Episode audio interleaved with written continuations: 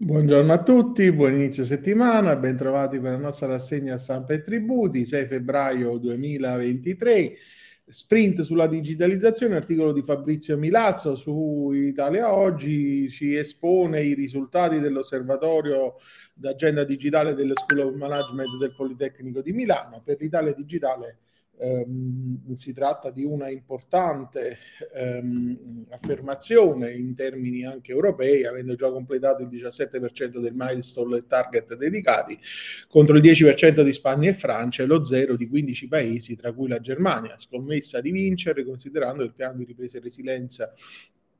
mette a disposizione circa 48 miliardi di euro per la digitalizzazione, il 37% delle risorse europee insomma, è eh, allocato su questa sfida che occorre necessariamente vincere per cambiare il paese. Um, Alessandro Perego, direttore scientifico dell'osservatorio, dice per l'Italia questa è la più importante chiamata della storia moderna, dobbiamo rispondere in modo rapido, compatto e ordinato. E poi ci occupiamo uh, di um, Mille proroghe, tregua fiscale locale si allarga la definizione delle liti, l'articolo di Pasquale Mirto lo troviamo su NT Plus enti locale d'edilizia, con l'emendamento che è stato approvato dal governo alla uh, legge di conversione del mille proroghe, una, ci sono una serie di misure volte da un lato a chiarire l'ambito di applicazione delle misure stabilite dalla legge di bilancio 2023 e dall'altro ad ampliare la facoltà dei comuni sia per la definizione delle dipendenti sia per la rottamazione delle cartelle. La prima modifica riguarda la delibera con alcune con cui il Comune può decidere il 31 marzo prossimo 21 di applicare le norme sulla definizione delle controversie tributarie anche alle proprie liti. Nell'emendamento si precisa che la delibera diventa efficace con la pubblicazione del sito istituzionale dell'ente, anche se dovrà essere trasmessa al MEF ai soli fini statistici entro il 30 aprile. Si conferma quindi implicitamente che si tratta di una delibera regolamentare che comunque l'invio al Dipartimento delle Finanze è eh, necessario e quindi sono importanti i chiarimenti che sono stati eh, forniti. Ehm, sulla giustizia tributaria gli avvocati dicono che ci sono troppe ombre, eh, l'articolo su NT Plus diritto um, dà conto della eh, del congresso che venerdì e sabato c'è stata a Firenze, dell'Unione Nazionale delle Camere degli Avvocati Tributaristi, focus sulla riforma della giustizia tributaria eh, e il, um, l'accesso diciamo sulla riforma, la resistenza al nuovo è stata fortissima da parte dei giudici, l'accesso al pubblico concorso per diventare magistrati tributari ai laureati in economia da un lato, il mantenimento dello ius postulandi a categorie diverse dall'avvocatura ha minato le fondamenta della quinta giurisdizione prima ancora che sorgesse, ha detto il presidente Uncat Antonio Damascelli. Di positivo nella riforma c'è la previsione di un giudice professionale a tempo pieno inserito nel concorso della giurisdizione tributaria, una norma eh, che abbiamo voluto, preteso, conquistato con la forza della ragione e della volontà, afferma il Presidente.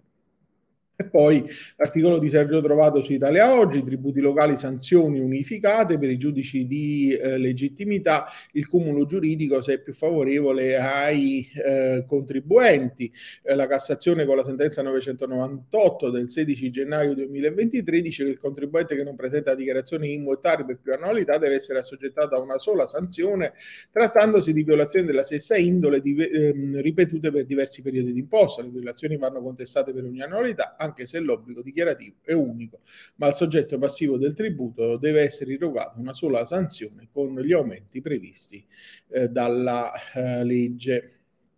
e poi ci occupiamo eh, di paletti al ricorso contro l'intimazione, eh, Corte di Giustizia Tributaria di Frosinone, eh, sentenza 565-2022, depositata lo scorso 5 dicembre, respinge il ricorso di una società, società proposta verso l'intimazione di pagamento a cartelle eh, sottese perché la rituale notifica di un'intimazione di pagamento portante le medesime cartelle esattoriali poi confluite in una nuova intimazione impugnata in via principale dal contribuente che ne eccepisce l'omessa notifica, preclude tale tipo di impugnativa che andava in realtà proposta nei termini di quell'articolo 21 del DLGS 546 del 92 contro il primo atto correttamente notificato. Articolo di Italia Oggi a firma di eh, Nicola eh, Fuoco, come pure eh, su Italia Oggi troviamo stop alla notifica senza spiegazioni, articolo di Dario Ferrara, la Cassazione accoglie il ricorso e con la ordinanza 1176 del 2023 pubblicata il 17 eh, gennaio dalla stessa sezione ci dice che non, vale vale la notifica effettuata con il deposito dell'atto presso la casa comunale se l'ufficiale giudiziario non spiega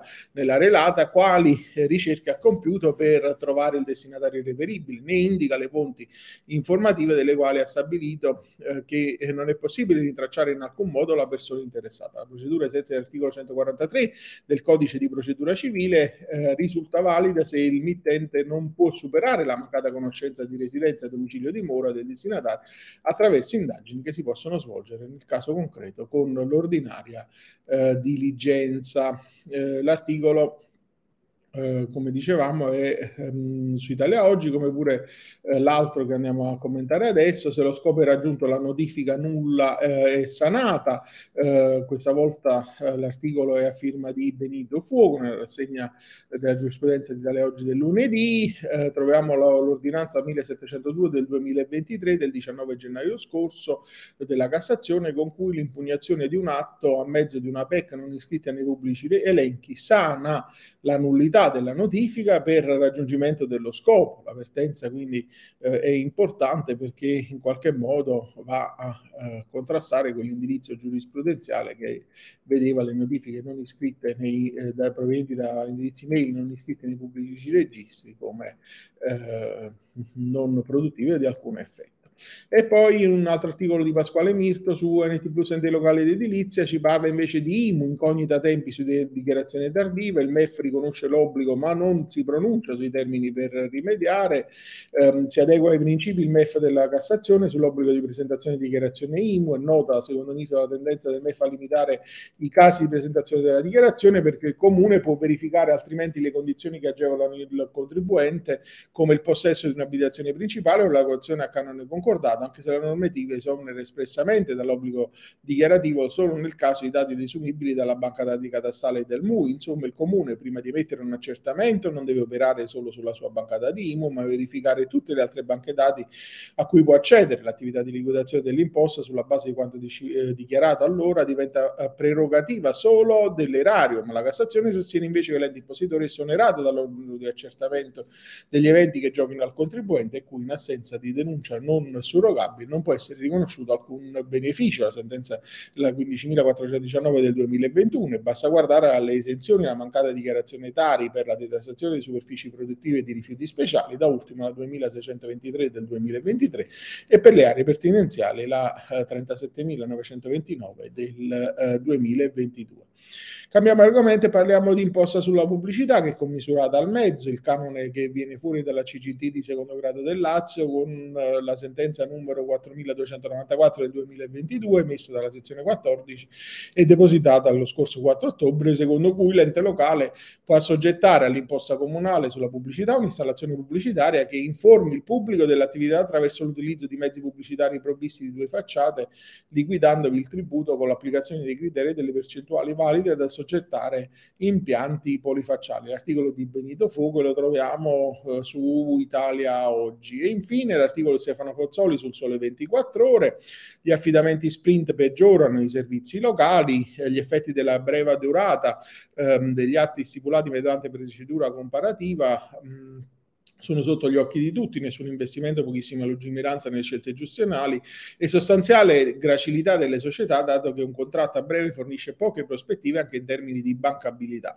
Prospetti, eh, prospettare come obiettivo la diminuzione degli anni di affidamento dunque non convince il decreto di riordino dei servizi pubblici locali, esegue quanto previsto nella delega, individuando per i servizi non a rete una durata ordinaria di 5 anni, il limite riguarda i soli servizi pubblici locali e non interviene anche sugli eh, strumenti strumenti. Con questo articolo io concludo la nostra rassegna di oggi, vi auguro un buon proseguimento di giornata un'ottima settimana e vi do appuntamento a domani. Arrivederci.